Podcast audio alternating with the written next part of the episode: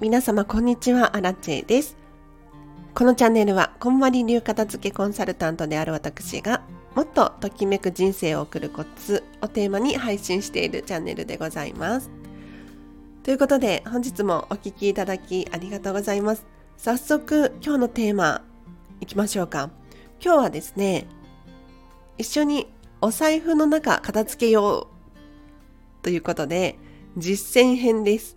皆様、お財布をお手元にご用意ください。お財布の中片付けましょう。はい。で、お財布ね、たまにごちゃごちゃなってきてしまうなんていうことあるんじゃないかなと思いますが、結構すっきりしますよ。ぜひ最後までお付き合いいただければなと思いますが、まずやってほしいことが、お財布、中身を全部出してください。はい。皆様お財布の中身を全部出したことってありますか？意外とね、なんやかんや入ってますよ。例えば、まあ、お金、カードの他にポイントカードだったりとか、あとお守りが入ってるとか、写真、思い出系が入ってるとか、クーポンとか、なんだろうな、いろいろ入ってるんですよ。それは結構ものすごい量が入っておりましてまずは一度全部中身を出してみてください。はい。で、お財布の中身を空っぽの状態にしてみていただけますか？いかがですか？できました？ちょっとね、スタイフ止めつつ、手を動かしつつでやってみるといいかなと思います。はい。で、お財布の中身全部出しましたら、この中から、出したものの中から、確実に必要であるもの。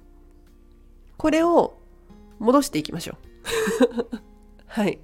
確実に、これはないと困るよね。例えば、まあ、現金とかね、捨てるわけにはいかないですよね。現金。あとは何？クレジットカード。他にも運転免許証とか入ってる方もいらっしゃるかもしれないですね。はい。こういった明らかに大切なもの、これをお財布に戻していってください。はい。できました？で、その次のステップ。今度は逆です。明らかにゴミなものありませんか？明らかにゴミなもの。これは捨てましょう。はい。例えば期限が切れたクーポンとかポイントカードとか。ありますよね。あとはそれこそお守りとかいつのお守りかわからないみたいなのはぜひ神社やお寺さんに返却してください。はい。で明らかにいらないなって思ったものはもう今の時点でゴミ箱に捨てちゃいましょう。はい。で、そうするとですね、今残っているものってありますか？これはグレーゾーンのものたちなんですよ。明らかにときめく必要であるっていうものと明らかにいらない不要なものを分けていくとその中間のグレーゾーンのものたちが残るような気がします。例えば、まあ、年に数回使うポイントカードとか、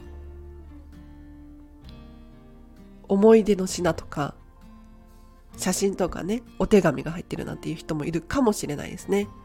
はい。こういったものたちなんですけれど、どうしましょうね。どうしましょう。というのもこれらのグレーゾーンに関しては答えは皆様の中にしかないんですね。残すのか手放すのか。で迷いがあるってどういう状態かっていうと要するに残した未来と手放した未来とジャッジができない状態だと思うんですよ。捨ててもいいような気がするけどないと困るかもしれない。これどちらの未来も曖昧なんですよね。なので、アラチェのおすすめとしては、あのどっちでもいいっていう。残してもいいし手放してもいいです。どっちでもいいです。で捨てた時にあの後悔するなっていうことがあるかもしれないんだけれどそしたらね例えばポイントカードだったらまた再発行しようかなとかできますよね。はい。なので是非ちょっとどちらの未来も判断がつかない状態だから残すか手放すのか迷ってしまうんだっていうことを理解した上でじゃあどうしますか？はい。お財布の中に戻さなくても例えばねあの違う場所に保管するでもいいわと思いますし毎回使うたびにお財布に戻すとかいろいろ方法や手段っていうのはあるんですよ。なので是非ねお財布の中お片付けしてすっきりしたお財布で日々を過ごしていただきたいなと思います。では以上です。いかがだったでしょうか？はい。あとそうだ。お財布お片付けするときにお財布うん？あのお札とかあとはカード類とかきちんと揃えて中にしまいましょう。はい。なんかお札の向きとかカードの向きとか揃えてぜひしまってほしいなと思うんですがあのあらちゃん風水的なことちょっとよくわかんないんですけれど。なんか運気が良くなるような気がしますよね。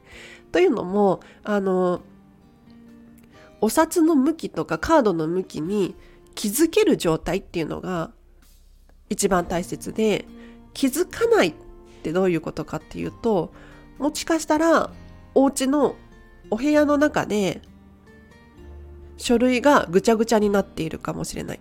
で、それに気づかなかったりとか、本が、えっ、ー、と、ごちゃごちゃ積み重なってるとか、これに気づけない状態だったりするかもしれないんですよね。